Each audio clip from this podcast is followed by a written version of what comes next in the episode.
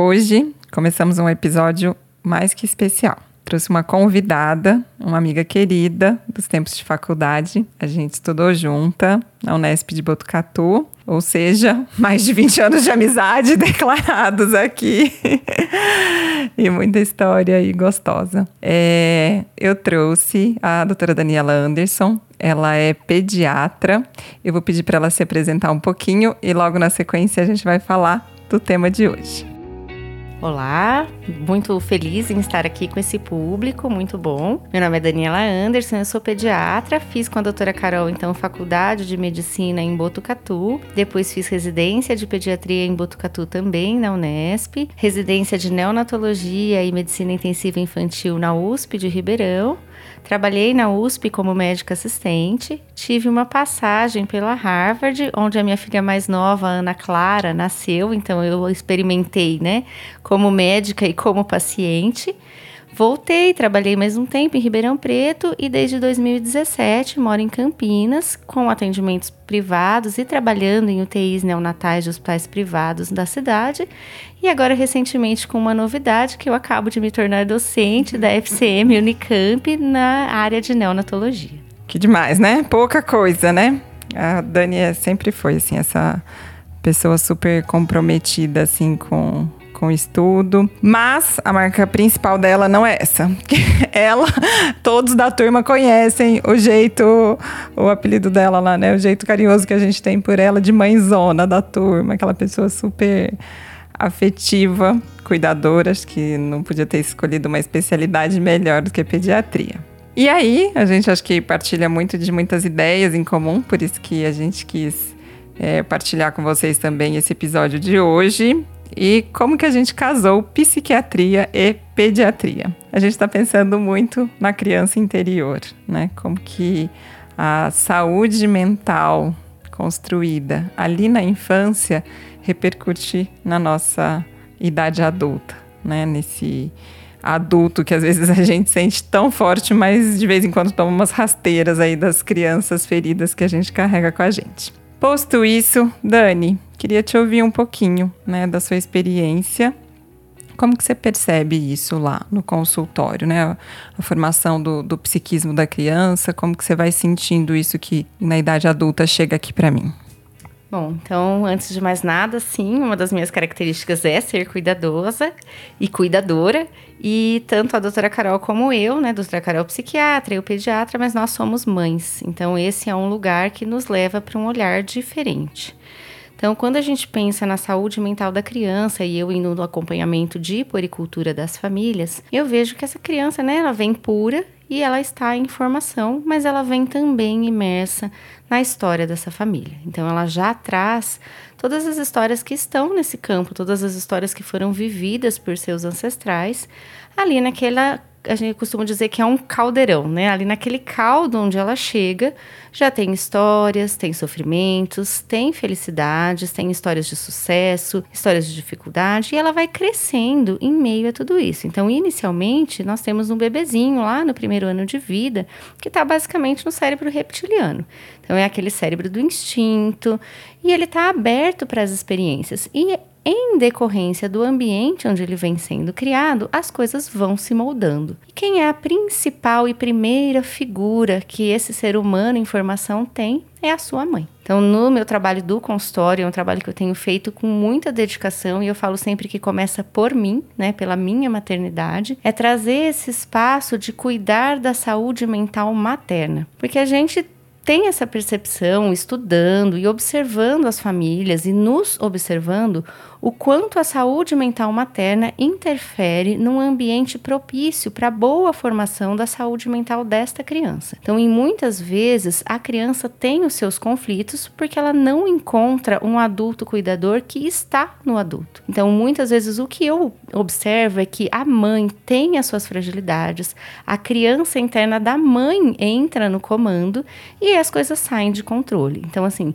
qual é um bom trabalho que nós podemos fazer? E eu tenho dito muito, né, no meu trabalho, nas minhas pesquisas, que a gente começa a cuidar das crianças na barriga da mãe. Então, o pediatra começa a cuidar lá do ventre, a história dos mil dias, que eu tenho trazido bastante no meu canal. É isso. A mãe que precisa desse cuidado para ser uma base forte para que esse ser humano em formação tenha o apoio, tenha o que pediatria a gente chama de apego seguro, para que ele possa se desenvolver em sua maior potencialidade. Adoro, adoro potencialidade. Esse é o, o, trabalho que eu sinto que eu faço aqui que mais me brilha, assim, né? Eu olhar ali um potencial que se, pode se desenvolver. O Dani, demais, adorei isso, assim, que você falou. É, porque, assim, é engraçado, né? Às vezes, assim, eu também acolhendo mães aqui, a gente tem essa fantasia, né? De que é, o ser humano que está lá, eu vou poder moldá-lo, né? Eu vou cuidar dele como se o, o, toda a história anterior ou tudo que eu sou, de alguma forma, fica neutralizado, né?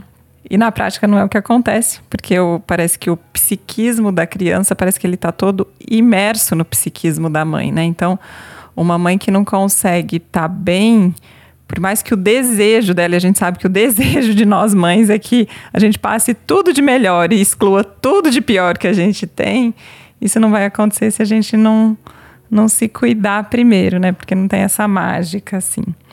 Então, achei fantástico isso que você falou. Só que, assim, é óbvio, mas parece que na prática é muito difícil, né, de acontecer. É, como é que é a sua experiência, assim, com, com isso, né, com, com as mães lá, né, como que na maioria das vezes você recebe elas lá e como que isso flui, assim, às vezes... Né, assim, tipo um alerta, assim, a gente ficar atento, né, no que, que a gente tem que tomar cuidado. Então, existem muitos tipos de mãe, né? Tem mães que são estruturadas, que estão fazendo o seu processo de autoconhecimento, e eu falo que nessas tudo flui mais fácil. São crianças que adoecem menos, crianças que têm menos distúrbios de comportamento. E é, um, é o que você falou, a criança nasce imersa no psiquismo da mãe, ela está muito ligada na energia da mãe nos primeiros anos de vida, e ela vê o mundo através da mãe. Então, assim, a minha sensação é quanto mais eu posso ajudar essa mãe, mas eu estou fazendo bem para a criança. Eu falo assim, que como eu sou uma boa pediatra, acolhendo a mãe, trazendo um espaço onde ela possa falar das suas questões, onde ela sinta essa liberdade, essa abertura, né? Eu costumo dizer que medir e pesar muitos pediatras fazem, mas a minha ideia de puericultura é ir muito além disso, é ser um espaço onde as mães possam trazer a sua história, a sua história de vida, a estrutura familiar. Eu gosto muito de receber gestantes, porque a gente tem esse trabalho antes do nascimento. O momento do puerpério é um momento de muitas dores, onde as coisas afloram e pode aflorar uma alegria imensa e pode aflorar uma tristeza, pode aflorar feridas da criança interior da mãe. E é um momento que os hormônios estão a todo vapor. É, tem a questão corporal, tem a questão da privação do sono. Então, é um momento de muita, muito cuidado, né? Eu sempre falo bastante sobre rede de apoio. É um momento em que nós, profissionais de saúde, precisamos ser essa acolhida. Eu trago bastante rede de apoio comigo, assessoras de amamentação, fonoaudiólogas, pessoas que trabalham comigo que têm esse olhar, esse olhar que vai além da, do bebê que não mama, da mama que está fissurada. Então, assim, qual é a dor? Atrás disso. E acolher essa dor faz toda a diferença. Então, quanto mais fragilizada a mãe estiver, mais é o meu trabalho de dar suporte para isso, para que ela possa falar, né? Tem muitas pessoas, nós vivemos numa sociedade em que o tempo todo a gente tem que aparentar estar bem. Então, às vezes as mães não falam assim: "Nossa, vou falar para a doutora isso, pelo amor de Deus". E é esse espaço que eu sempre construo para que ela possa falar sobre isso. É a forma da gente poder ajudar é trazer para a luz, enquanto está na sombra a gente não consegue ajudar. E aí isso vai repercutindo, repercute em adoecimento materno, em adoecimento da criança. Então acho que é esse trabalho, sim, de estruturar a saúde mental da mãe. Perfeito, Dani, muito legal.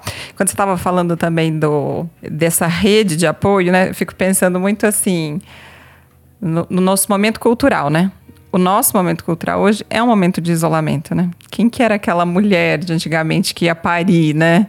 Era a avó, a mãe, todo mundo em volta cuidando, né? Então, assim, é, esse custo que a gente paga hoje, né, do isolamento, do, do celular, que né, a gente vê a cena da mulher amamentando com o celular. Antigamente era aquela mulher com um monte de gente em volta, assim, né? Então, assim, eu penso que para o nosso momento cultural, se a gente conseguisse aproveitar todo o benefício que a informação, que a ciência, que a tecnologia nos traz, sem per perder esse outro lado tão bonito dessa desse aprendizado histórico também, eu acho que é onde a gente consegue mais crescer, né? Que é valorizar os dois pontos. E acho que quando você fala de rede de apoio, vem muito isso, assim, né? Da gente ter mais conexões, conexões saudáveis e valorizar isso cada dia mais, assim, né? E aí você traz um pouco isso também que eu achei demais, que é da de não falar dos sentimentos, né? A gente vive uma sociedade de emotofobia, né? Não pode sentir, né? Começou a sentir, já vamos lá medicar, já vamos atrás de curar, porque tem que estar tá feliz, tem que estar tá bem, e aí a gente não dá espaço para as coisas às vezes. Então esse trabalho que você descreveu assim, acho que é de uma riqueza imensa, assim, né? Porque é só permitindo mais sentimentos que eu acho que a gente consegue fazer isso aí que você falou, né? De trazer para a luz, de entender melhor. E junto desses sentimentos, um dos sentimentos que mais permeiam por aqui é a culpa, né? Eu acho que culpa parece que é, pega dos dois lados, né? Eu acho que pega tanto do lado da mãe quanto do lado da da criança, do filho, vamos pôr do, do filho. Fala um pouquinho para mim dessa experiência sua com culpa, Dani, como que flui por lá? Bom, eu tenho uma frase clássica que é: nasce uma mãe, nasce uma culpa. Então já vem essa questão muito da nossa criança mesmo, esse nosso lado infantil, com esse amor que a gente chama de amor cego, amor arcaico, que é a impressão que nós, quando estamos nesse amor infantil, temos de que somos capazes de controlar o mundo e de controlar os fatos, o que não é verdade. Então a mãe tem esse amor e essa sensação de que ela gostaria de controlar tudo para que o seu bebê ou o seu filho, conforme ele vai crescendo, e inclusive os filhos adultos, né? As mães mantêm isso assim, como eu posso controlar o mundo para que o meu filho não sofra? Não é possível, né? Então, assim, sempre importante lembrar da nossa conexão com Deus, de entregar para um poder maior que sim está sempre cuidando de tudo e ir para o nosso adulto. E aí vem dois lados, né? A culpa aqui que eu vejo bastante, que é a culpa da mãe e, e ter esse local de acolhida para que ela possa ir relaxando, né? Eu falo assim, quanto mais tranquilo estamos, quanto menos adrenalina circulando no corpo, melhor tudo flui. Mais você está disponível para o seu filho, esse bebê chora menos, essa criança se desenvolve nas suas potencialidades com conforto e segurança. E uma vez que essa criança se torna adulta, então as mães que eu recebo em relação às suas próprias mães, ou aqui a doutora Carol, quando recebe os adultos em relação aos seus pais, é esse medo ancestral, esse medo primitivo mesmo de decepcionar. Então, se eu fizer isso, se eu tiver determinado comportamento, a minha mãe não me ama mais. Acho que é essa sensação que é a nossa criança interna que tem de morte. Né? Se a minha mãe não me ama, eu estou desamparado sozinho no mundo e eu morro. Acho que é sobre isso. Total. É. Acho que sim, concordo super, assim, porque até, né, a gente ouve histórias, às vezes, assim, né, de mães que por algum problema, né, de agressividade, de tudo, que não são boas cuidadoras, você vê que ainda mantém o filho uma referência de amor, de querer estar próximo, né? Então, é, esse sentimento de, de ter um, um, uma certa dependência e como que se isso não for clareado, entendido, gera culpa e a gente não corrige, acho que é um dos pontinhos bem importantes de autoconhecimento que a gente tem que focar. E dentro né, desse conceito da culpa, Dani, assim, qual, que, qual que é a sua visão assim para a gente evitar mais esse sentimento de culpa nos filhos? Assim, qual o conselho para os pais? Então, pensando assim, né, como eu crio adultos mais fortalecidos, né, como eu que estou lá ajudando o pediatra, ajudando as mães, ou mãe criando os meus filhos, o que nós podemos fazer de trabalho nas crianças para que eles cresçam sem essa sensação de culpa tão limitadora e que paralisa mesmo, né? Faz com que a pessoa não consiga desenvolver tudo aquilo que ela poderia desenvolver, porque ela trava, ela trava e ela não vai para a vida, né? Nós mães queremos no fundo que os nossos filhos possam ir para a vida, mas muitas vezes a dor da mãe acaba trazendo para o filho questões que são dela. Então ela quer preencher no filho vazios emocionais que são seus. Então, quais são as, as, minhas, os meus conselhos? Então, em primeiro lugar, que essa mãe tenha um espaço onde ela possa cuidar de si, onde ela possa olhar para suas dores e onde ela possa completar os seus vazios em si. Então, por exemplo, uma mãe que cresceu numa família muito pobre, humilde, que não tinha condições de comprar algumas coisas. E aí ela vai lá, ela compra um monte de coisas para o filho, quando na verdade essa não é uma necessidade da criança, essa é uma necessidade dela. E em segundo lugar, trazer essa estrutura para o filho de que ele pode olhar para suas imperfeições. Então, como é que a gente dá isso para os nossos filhos? Então, diferente desse olhar de que eu quero dar o que eu não tive, é assim, eu dou o que eu tenho. Então, o que eu tenho hoje, eu olho para as minhas imperfeições, eu assumo as minhas questões, eu trabalho isso e eu trago para o meu filho, não bebezinho, mas um filho lá dos 8, 10, 12 anos, eu trago para ele essa, esse lugar onde ele também sente a liberdade de olhar para suas dificuldades, de ter um, um canal de apresentar isso para sua mãe e ele vai se fortalecendo. E quanto mais essa mãe se liberta das suas dores, mais ela dá espaço para esse filho seguir em liberdade. Então, a nossa geração tem tido muitas oportunidades que as gerações anteriores não tiveram para olhar para isso, para se trabalhar e para ir soltando essas amarras para que as próximas gerações possam ser gerações que cresceram fortalecidas. Nossa, esse é o plano, né? Esse é o nosso desejo aí para uma geração melhor, assim. Demais, adorei, porque eu também sinto muito isso, né? Essa coisa de jogar para o filho a expectativa do que não é realizado nela, joga para o filho uma cobrança de realização, só que essa realização não é dele. E acho que diferente disso, né? Assim, você falou um pouco do, do, do seu modo de atender lá, que é lindo e que eu tenho bastante convicção que é, porque essa é você todinha. E assim, o que eu sinto aqui na minha prática, sabe, Dani, que mais diferencia olhar para a pessoa e permitir que ela seja quem ela é, né? Então, olhar para ver quem é. E assim, eu também tenho esse desejo de conseguir fazer isso com os meus filhos. E eu entendo que essa também é uma dica de maternidade muito rica, assim, sabe? E só quando a gente está muito em paz com quem a gente é, né? Com essas realizações mais em equilíbrio, lógico a gente passa uma vida realizando elas, né? A gente nunca está pronto. Mas quando a gente está lá, assim, pronto para olhar para quem eles são e, e olhar para as potencialidades que eles podem ter, é que eu acho que a gente destrava, né, sentimento de culpa. Quer dizer, não é o que eu vou realizar, é o que ele tem a realizar com toda a história que ele recebe vivendo essa ancestralidade e, e tudo mais, né? Acho que é isso, né? Você quer completar, colocar alguma coisa a mais aqui para a gente já ir caminhando para o fim? É, quero só agradecer essa oportunidade, que é riquíssima, riquíssima para mim como pessoa, para você como pessoa, para todas as pessoas que me acompanham, para todas as pessoas que lhe acompanham. Eu acho que é assim que a gente vai construindo de tijolinhos um mundo que a gente idealiza. Muito, muito obrigada. Eu tô assim com o coração cheio de alegria, né? Quem segue aqui sabe como esse espaço para mim é de muita de muita potência, de muita energia, de muita felicidade. Quando eu partilho ele, partilho assim com pessoas queridas como você, assume ainda um, um brilho maior.